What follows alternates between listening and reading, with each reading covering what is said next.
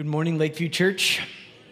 It is so good to be with you today. We're so glad that you're here and uh, looking forward to starting summer at Lakeview. We've got a brand new message series that we're starting today. We got some exciting things that are coming up in the life of the church with Vacation Bible School just around the corner, camp this week and lots of fun and exciting things. Small groups are starting. This is a great opportunity for you just to engage and get plugged into what God is doing at our church. And we're so glad that you're here today.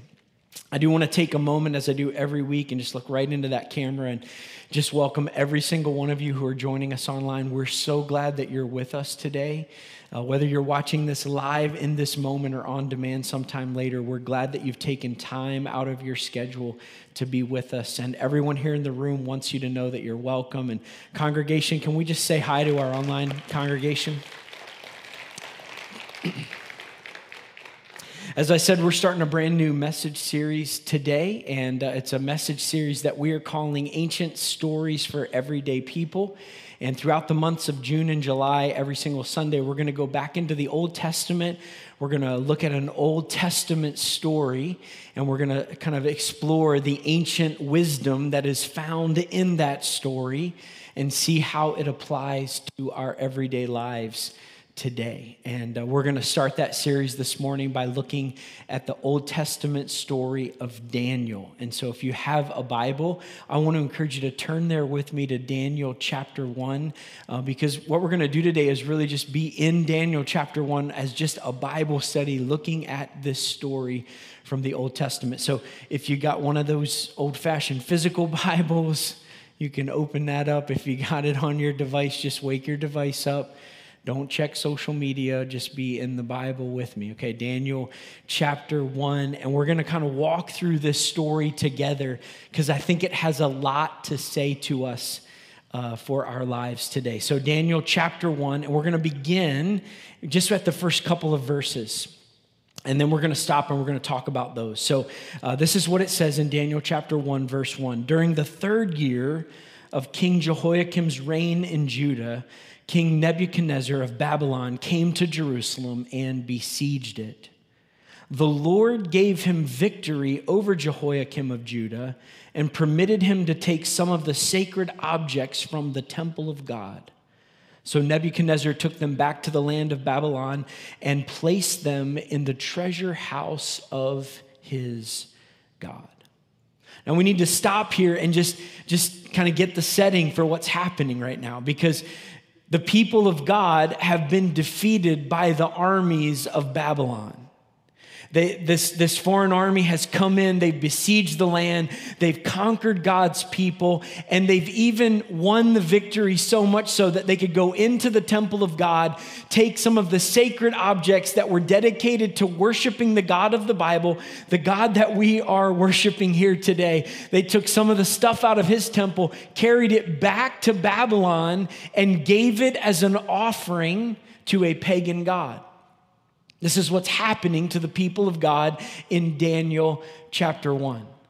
What's even more concerning about this occurrence, though, is that Daniel chapter 1 says it is the Lord who gave the armies of Babylon the victory. And it is the Lord who permitted some of the sacred objects that had been dedicated to his worship to be carried off to Babylon and used as an offering of worship for a pagan God. What is happening right here? I mean, it's one thing to recognize that God's people have been conquered by a foreign army, but it's another thing altogether to recognize that this occurrence is actually an act of Israel's God. That God Himself has given this victory over His own people and allowed his temple objects to be used to worship a pagan God. What is going on here? Well, if you read the Old Testament, you know, uh, if you've ever read through it, that God's people are on a roller coaster ride of commitment. And, and it's, it's kind of fascinating, really, because you'd think they'd learn. They're deeply committed and devoted to God for a season and then they mix it up with the world. They decide that they're going to start having relationships with people who are outside of God's people. And, and in order to connect better, they're going to start worshiping their gods. They're still going to worship their God, but they're also going to worship the gods of the pagan cultures around them. And, and then over time, what happens for God's people is that they forget about their God altogether and they just start worshiping the pagan gods. And before long, they've completely turned their back on God. They're not even close to God anymore. And then God has to send a leader or a circumstance or a situation to say, Wake up! You've left me. And God's people will hear the voice of their God once again. They repent, they return to God, and the roller coaster's back up high again. And the roller coaster just does this all through the Old Testament. It's kind of tiring to read. You read it and you just think, again, are you serious? And every time I say that, God reminds me, can we talk about your life for a minute? See, there's part of Israel's story where we think, what is wrong with them? But that's the point because when we say what's wrong with them, we also have to say, what's wrong with us? Because we do the same things a lot of times in our lives, deeply committed and devoted. And then, if we're not careful, we'll mix it up with the world. And before long, we're just buying into what the world is selling and we're forsaking our God and walking away and doing our own thing. And God has to say, Wake up, pay attention. You forgot about me. And then we have to listen to God's voice and repent and return and come back and and the roller coaster continues. When we get to Daniel chapter 1, God's people have not just mixed it up with the world, they have completely forsaken God at this point in their story. They have become so intoxicated with the ways of the pagan cultures around them that they, they're not worshiping their God and other gods. They've just forsaken God altogether and they have they have decided that they're going to worship false gods with all of their heart. And they've just bought into that. And they've walked away from God. And God, in His love and mercy, has warned them over and over and over again. He's turned up the volume on the megaphone Wake up! Pay attention! Come back to me! Repent! Return! And the people of God have said, Nah, we're just going to keep doing what we're doing. We like it this way. And so God says, I'm telling you, if you don't turn back to me, I'm going to send a foreign army and they're going to conquer you and they're going to carry you off into exile. And you would think that the people of God would say, Okay, Lord, we're sorry, we're sorry, we're coming back. But they didn't. They didn't heed the warnings at all. And so God has to send the armies of Babylon. You might read Daniel chapter 1, verses 1 and 2, and say, Why would God give a foreign army victory over his people? Because they didn't listen to him. They failed to heed his warnings. He called to them out of his love and mercy and said, Come back to me, return to me, repent. Become my people once again. And they ignored his voice. So he carries them into exile. And here's what I want you to see today is that exile is not God switching teams. God doesn't say, "Yeah, I'm going to play for the bad guys now." That's not what God's doing here. God's not saying, "Yeah, I like Babylon better. I'm going to go with them." God is saying, I love my people so much that I will do whatever it takes to wake them up out of their slumber. Even if it means giving a foreign army, a pagan army, victory over my people and allowing what has been dedicated to worship me to be carried off and given as an offering to a pagan God, even if it takes that, I'll do that because my people matter to me that much. You see, exile isn't God switching teams. Exile is God loving his people so much that he will do whatever it takes to get their attention, even if it means sending them into captivity. And that's exactly what God does in Daniel chapter 1. And you say, where is the ancient wisdom for everyday life today? Well, the church in North America is in exile. You maybe not have thought about it that way, but here's the reality. Over the last several decades, the church in North America has gone to sleep. We just decided it would be better for us to mix it up with the world. We want to be relevant after all.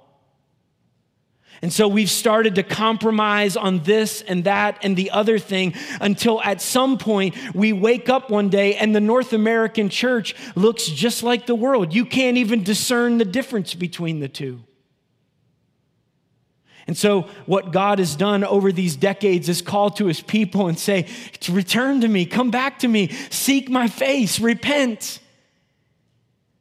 Turn from your wicked ways. I'll hear from heaven. I'll, I'll forgive your sin. I'll heal your land. I'll do that for you. But the church in North America has said, nah, we like the world too much. And we just keep mixing it up with them until at some point, we have churches today who have forsaken the authority of God's word. Do you know why? Because it's just not popular to believe that the Word of God should direct your life. That doesn't fit with the prevailing view of our culture. So we have churches all across North America who are literally laying down the authority of God's word and they're rewriting scripture to make it say different things than it's ever said before so it will it will share with the world what their itching ears want to hear. And God keeps saying, Wake up, return, come back to me. And the church has said for decades now, Nah, we like the world too much. And so, over the last couple of years, as we've watched secularization just increase and grow like never before, godlessness and immorality just exploding, it seems like, all across our culture in North America we've wondered what is happening? What is going on in our world? Welcome to exile. We didn't listen to what God was saying over these years, and so God has to give the world over to its way of living. And as the church, those of us in the church who still believe the Bible is the Word of God, which that's fewer of us than ever before in North America. But if, if we believe the Bible is true and we believe God's way of viewing the world is the, the, the correct way of viewing the world since He created it and owns it all, if you believe that, you are in the minority in North America. You do not hold a popular view in North America if that's what you believe. I hope you believe that. But we're in exile. We've been, we've been placed in a season in our culture right now today where the church is no longer at the center of everything. We've been pushed to the margins, we've been ostracized. Our, our, our perspectives don't hold weight in our culture right now. And you can say, man, this is a really discouraging way to start the summer at Lakeview. I'm just telling you right now, I'm not discouraged one bit. Because the God who was God of Israel when they weren't in exile is still the God of Israel when they are in exile. Nothing has changed about God. And God is the one who uses exile to do one thing and one thing only to call his people back to himself. That's all God's doing right now.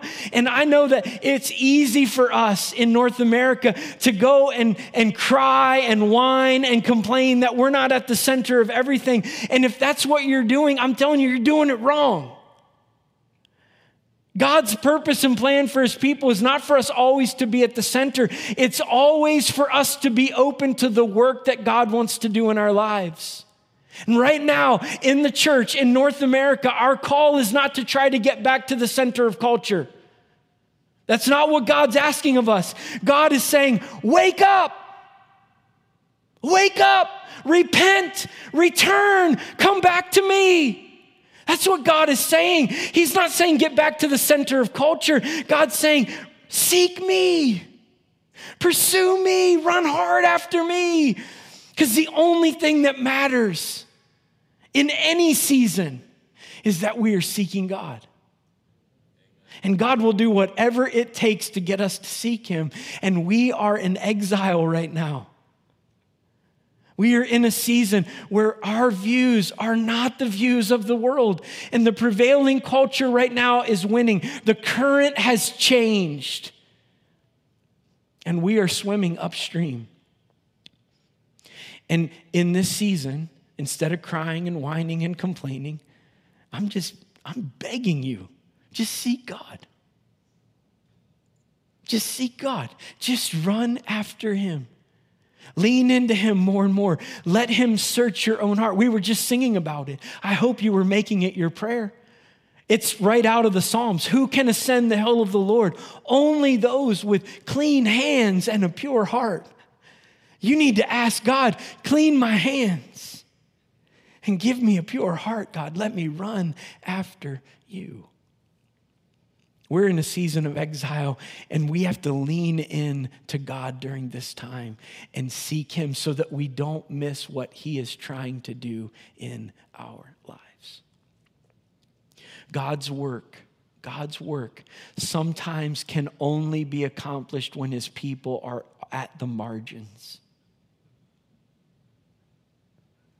And we have to trust God that He knows what He's doing in every situation and in every circumstance. And wherever we find ourselves, just seek Him. Can we do that, church? There's three of you. Let's go on. Look at verse 3. Then the king ordered Ashpenaz, his chief of staff, to bring to the palace some of the young men of Judah's royal family and other noble families who had been brought to Babylon as captives. Select only strong and healthy men and good looking young men, he said. Make sure they're all well versed in every branch of learning, are gifted with knowledge and good judgment, and are suited to serve in the royal palace. Train these young men in the language and literature of Babylon. The king assigned them a daily ration of food and wine from his own kitchens. They were to be trained for three years, and then they would enter the royal service.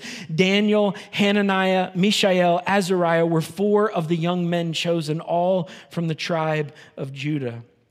The chief of staff renamed them with these Babylonian names. Daniel was called Belteshazzar, Hananiah was called Shadrach, Mishael was called Meshach, Azariah was called Abednego. And I want to stop there and I want to talk about what's happening here.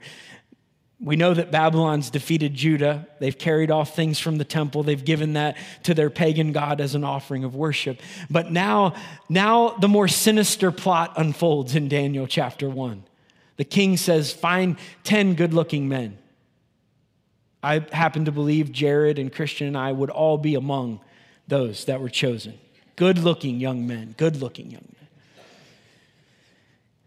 These men were chosen, brought to the palace of the king. And, and they were, they, there were some criteria, not just that they were good looking, but that they had to have good judgment. They had to be wise. They had to be smart. They had to be able to learn and to, to take in knowledge and information. And, and, and so the king brings them to the palace and he's going to now invest in them. He's going to give them food and drink from his own kitchen. He's going to make sure that they're enrolled in an educational opportunity so that they can read the literature of Babylon and begin to understand how Babylon thinks and how their culture functions. And, and they're even going to change their name and give them Babylonian names because they want them to become influential in the nation of Babylon. In other words, they're going to plunder the people of God and bring those people into their pagan culture and have the very best of God's people serving the pagan culture for their own purposes. Now, it's important for you to understand what Babylon represents. If you go back to the original Hebrew and you read this passage in the original Hebrew, you won't find the word that we translate Babylon. You're going to find another phrase. It's called the land of Shinar. Those who translated it later decided to give it a term that more people would be familiar with, so they chose the term Babylon, which is accurate geographically. They're referring to the same place, but the land of Shinar is the place where the Tower of Babel was. If you go back and read Genesis 11, we're not going to take time to talk about it now, but if you want to read the story, you can go back and read Genesis 11, where the people in that day rebelled against God at the Tower of Babel. They thought they were better than God. And so they built their own civilization, and the monument of that civilization was the Tower of Babel, and they rebelled against God and went their own way. And over the centuries, Babylon, that land of Shinar, became known as a place that was opposed to God. It was a place, one commentator said, where wickedness was at home and where any kind of righteousness would be opposed. That's what Babylon represented. And the king is finding the people of God, the best among them, to say, Come to this place because we want to push you into our way of thinking. Made me think of Romans chapter 12, verse 2, where Paul says, Don't be conformed to the pattern of this world. In other words, don't let the world push you into its mold. And as I was thinking about this week, I, I was thinking about the fact that the world has one aim, one central goal for each and every one of us to push us into its mold. That's what the world wants. The world wants to take you and it wants to help you think the way the world thinks, to buy into their philosophies and their ideologies and their worldview, and to just begin to view everything from their perspective and through their lens so that you actually don't just think like the world, but you begin to behave like the world and talk like the world, and, and your lifestyle looks like the world. That's what the world wants for you to push you into its pattern. That's exactly what the king of Babylon is doing in Daniel chapter 1. He's saying, let's take the people of God, the very best among them, the leaders, the brightest, and let's push them into our mold.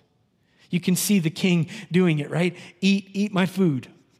Which sounds innocent, right? If you invite someone to your house, you usually don't tell them to bring your own food.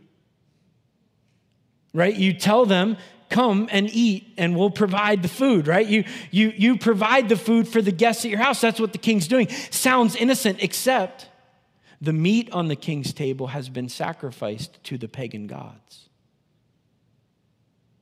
And you need to keep that in your mind because we're going to talk about it a little bit later. What the king is saying is eat this meat that's been dedicated to our God because what we want to do is train you to recognize our God as God and forget about the God you had when you lived back there in that other place. And then the king says, read, read our literature. Read our literature. Read, read the books that we read, the, the ideas, the philosophies that shape our mindset. You should read that and let it shape your mindset. And listen, I hope I don't have to tell you all the parallels to today's culture, but I'm telling you right now, the church has just bought in in so many ways. We just pick up books that are written from an ungodly perspective. We read them and then we actually spit that information back out and say, This is what we ought to do. I hear it all the time from pastors and church leaders all across North America saying, Look at this book. This is the greatest book. You should read this book. And then when you look at that book, you recognize it is written from a perspective that is completely godless. And this is happening all across North America right now, which is why the church is in exile. Because we've missed God's call to us to wake up and to return and to repent. Eat our food, read our literature, and then we're going to play with your identity. We're going to change your name. Because every time someone calls to you, speaks to you, every time you introduce yourself, we want you to forget who God says you are. We want you to think about who we say you are as the culture. And we don't have time to go into it today, but every single name that was chosen for these men in this passage of scripture had very specific purposes. And all of them pointed away from God and to the own secular philosophies of Babylon. These names were not just like, oh, I like this name, let's give them that one. They were very intentional because they were playing with the identity of these men. And this is happening in our culture right now, and I don't need to explain it to you. The enemy right now is saying, just forget about your God, worship our gods, read our literature, take on our mindset, and let's mess up your identity. Because if you don't know who you are, you can't live a solid life in this world. And that's happening right now where we are today. But I want to go back to Romans 12. Romans 12, verse 2 says, Do not conform to the pattern of this world, but be transformed by the renewing of your mind. God doesn't say, I don't want you to be pushed into the pattern of this world, but there's nothing you can do about it. No, God says, I don't want you to be pushed into the pattern of the world, and there is a pathway for you to live a godly life in an ungodly culture. You can be transformed. I just want you to know today. I know that I've shared a lot of bad news in this message so far, but the good news is is that God can transform you and God can enable you to live a godly life in an ungodly culture. And you might ask yourself, how would we do that? I'm so glad you asked. Let's look at the rest of uh, this passage. Because I think there are three things that Daniel really exhibits for us as a person living a godly life in an ungodly culture. And the first thing that I think we see in Daniel's life is a personal spirituality. Daniel is a man who is seeking after God.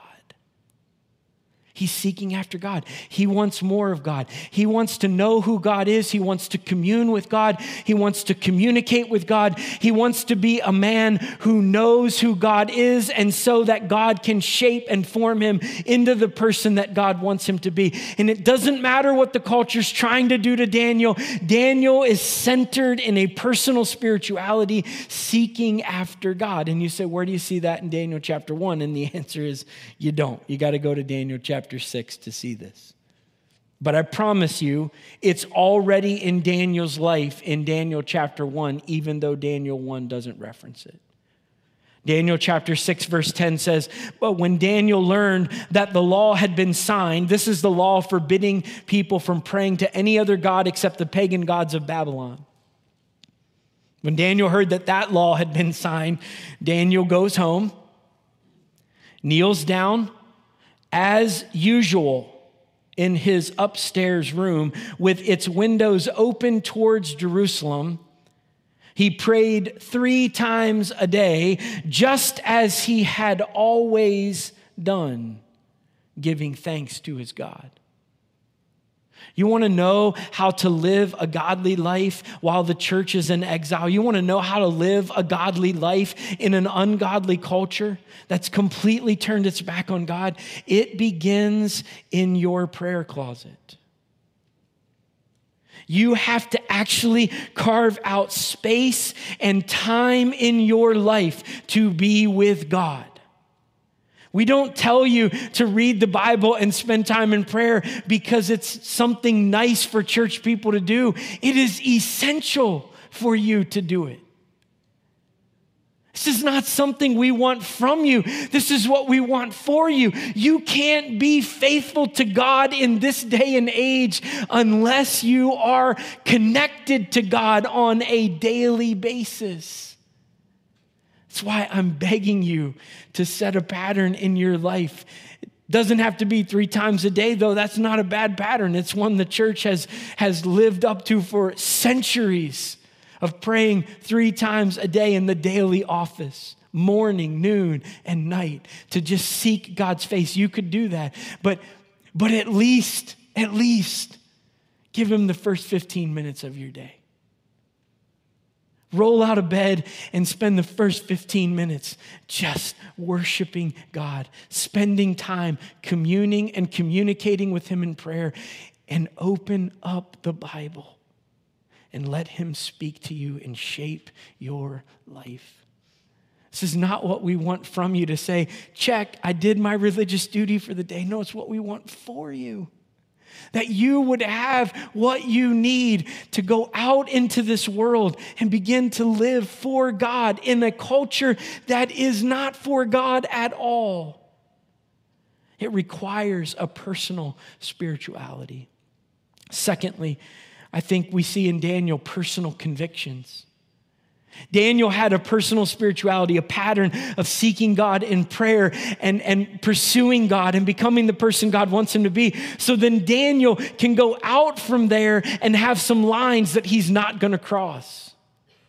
And they're not arbitrary lines of just things he doesn't like or preferences he won't pursue. No, these are lines that really flow from a personal spirituality. Time with God shapes the lines that we draw to say, I will go this far, but I will not go beyond that line because to do so would be to dishonor God. We need in our day and age to become a new kind of Christian for the 21st century, one that will have such a deep personal spirituality that it shapes the way we live our lives so that we look like Jesus in the way we deal with people, in the way we spend our leisure time, in what we do with our money, in how we interact with the world around us. All of that matters. And it begins with personal spirituality and then it goes outward. Daniel in verse 8 says, He determined not to defile himself. This is why he says to the king, I don't, I don't want your food. I, I can't eat the meat that has been sacrificed to your pagan God. And again, we might read Daniel chapter 1 and think, How rude. How rude that Daniel would, would, would turn turn away the food that's being offered to him by his host, except Daniel knows that that meat has been sacrificed to a God who is no God at all. And Daniel doesn't want to eat that meat, and by doing so, say that God is more than that God really is. Daniel says, That would be a line too far for me. I'm not going to do that. I'll go this far, but no farther. We need lines in our lives today. We have to have some things that we will say, I'll go that far, but I will not go any farther because to do so would be to dishonor God and bring shame to Him. And I'm not going to do that. I'm not going to defile myself and I'm not going to dishonor my God. And whatever the cost is, you want to throw me in the lion's den? Go for it. Because I'm not going past that line, no matter what. You want to throw me in the fiery furnace if I won't bow down to your God? Okay. Okay. Nobody wants to be thrown in a lion's den and nobody wants to go into a fiery furnace, but we do what we have to do to honor our God. Or we don't. And then we just meld into the ways of the world. Now, I don't want to in any way overinflate what's happening in North America because we're not being persecuted for our faith.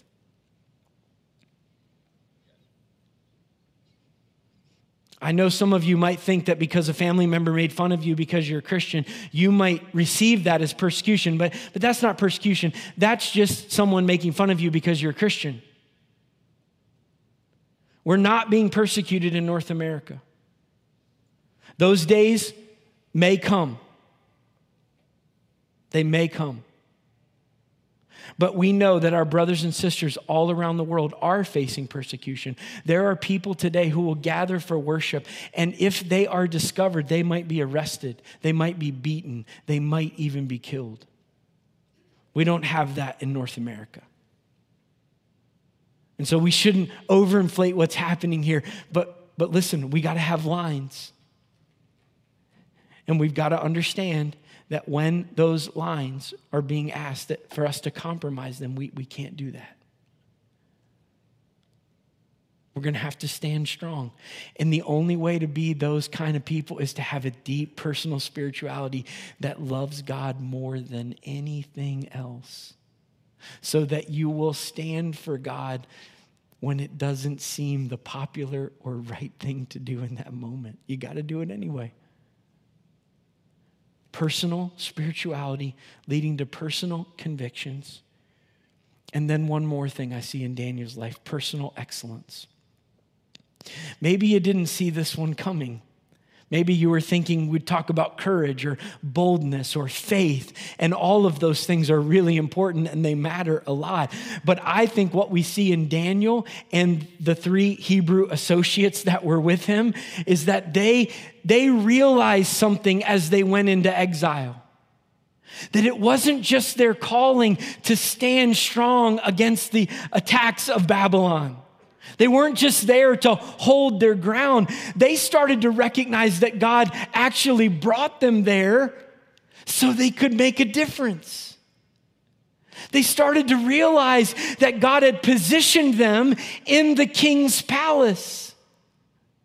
And that if they didn't just kind of take a defensive posture of like, can we just kind of hunker in the bunker and hold on to our faith during this time? What if we got on the front foot? And decided to take the battle to Babylon. And instead of being influenced by them, we would actually become the influencers. And we would begin to make a difference in this culture. And so Daniel and his three Hebrew brothers, they decided that they were going to hold on to their spirituality, they were going to maintain their convictions, and they were going to do whatever they could to be the very best. They wanted to elevate themselves. They, they said, hey, if we're here representing God, we should bring our A game. Because God's not worthy of a half hearted effort, God's worthy of everything we've got. You say, where do you see that in this passage? Look at verse 20. Whenever the king consulted them in any matter requiring wisdom and balanced judgment, he found them 10 times more capable than any of the magicians and enchanters in his entire kingdom. Understand what's happening here. If you read the passage carefully, what you'll discover is that God had given Daniel the ability to interpret dreams and to discern the message from them. You might be thinking, that's my gift too. I don't know. If so, see me afterwards. I want to talk to you, okay? Daniel's been given this gift from God, and he's honoring God in the way that he's conducting his life in this ungodly culture. And what does God do? God favors him. This is the formula for making a difference in an ungodly culture. Find what God has gifted you to do and live such a life of spirituality and integrity while you're using the gifts and abilities that God has given you, that God would say, That's a life I can let my favor rest on. And when God does that, He will push you forward. He will push you beyond where you could go in your own strength and ability, and He will elevate you to a place of influence. And I'm not talking about becoming a celebrity. You might not ever be known by a whole bunch of people, but God might elevate you in that little team that you work in at your workplace. And they might look at you and say, Man, I don't know what's different about her. But man, she does a great job. And I, every time she speaks into the things we're trying to figure out, she just knows what we should do next.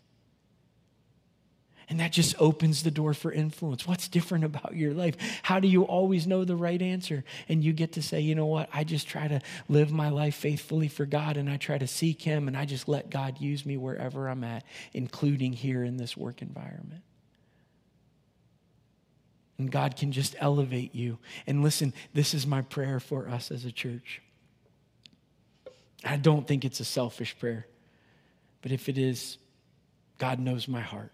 I'm really not trying to be selfish, but I'm praying that people in our church, wherever you work and wherever you have places and pockets of influence in our culture, I'm just praying that God will make you 10 times more capable than anybody who's out in the world.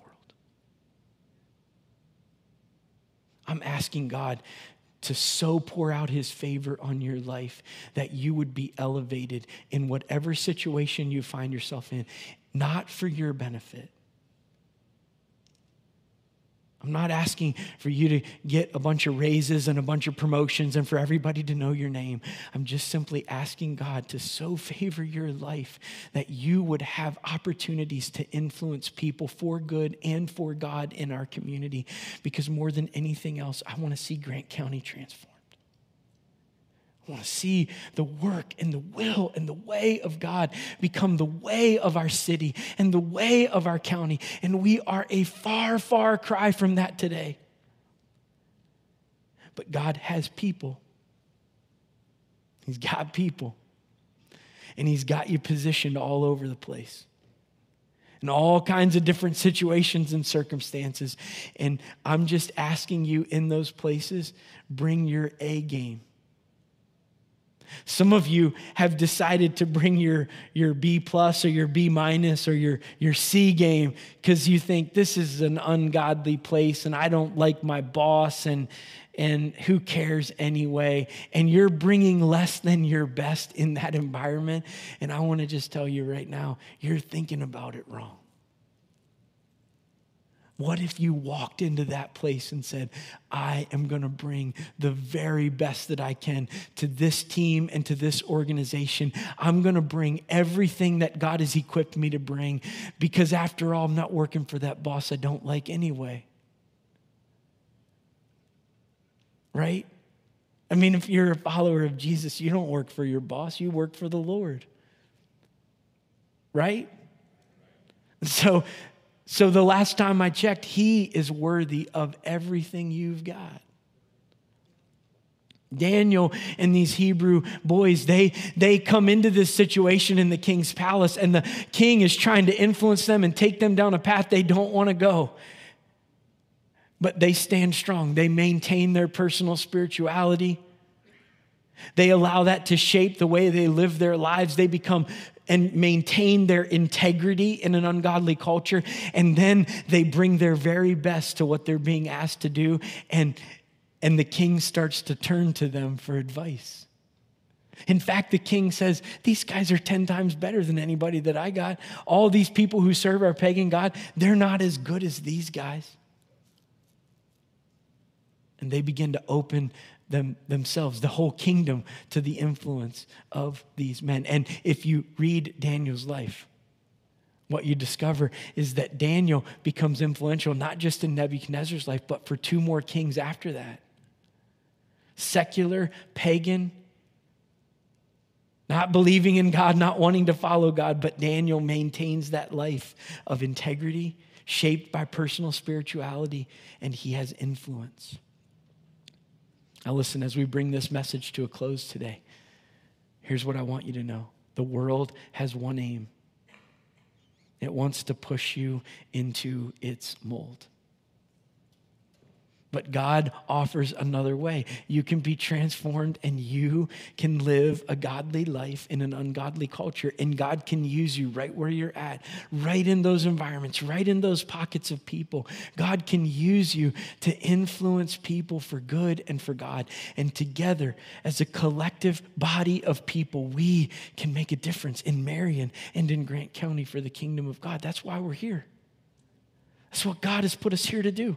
We don't just come and have a worship service and then go live the rest of our lives however we want. No, we come here so we can be retooled and re-equipped and re- refreshed so we can go out into our culture and make a difference for good and for God so that Marion and Grant County can become different and better. That's why we're here. That's what we're called to do.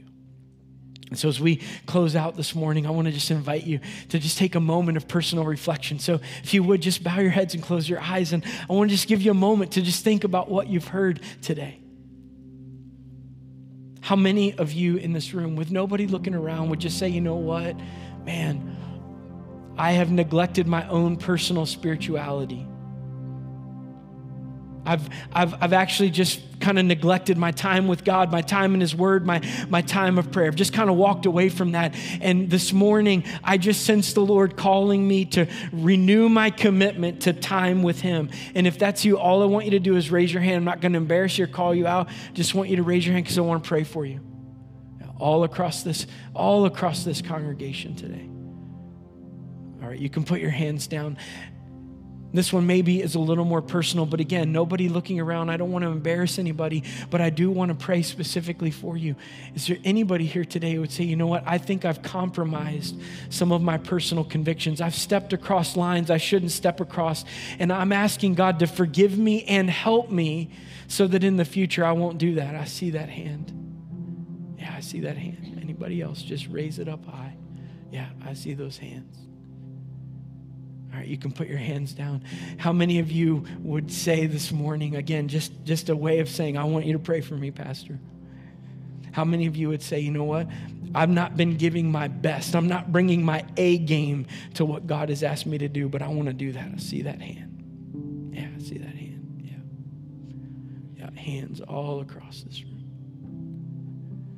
You can put your hands down. God, I just want to pray for everybody who just raised their hands for all of these things, God. Lord, I pray today that you would renew our hearts. Let us love you with all that is within us. Let us return to you in our personal prayer closets. Let us spend time telling you every day how much we love you. God, let us spend time communing and communicating with you.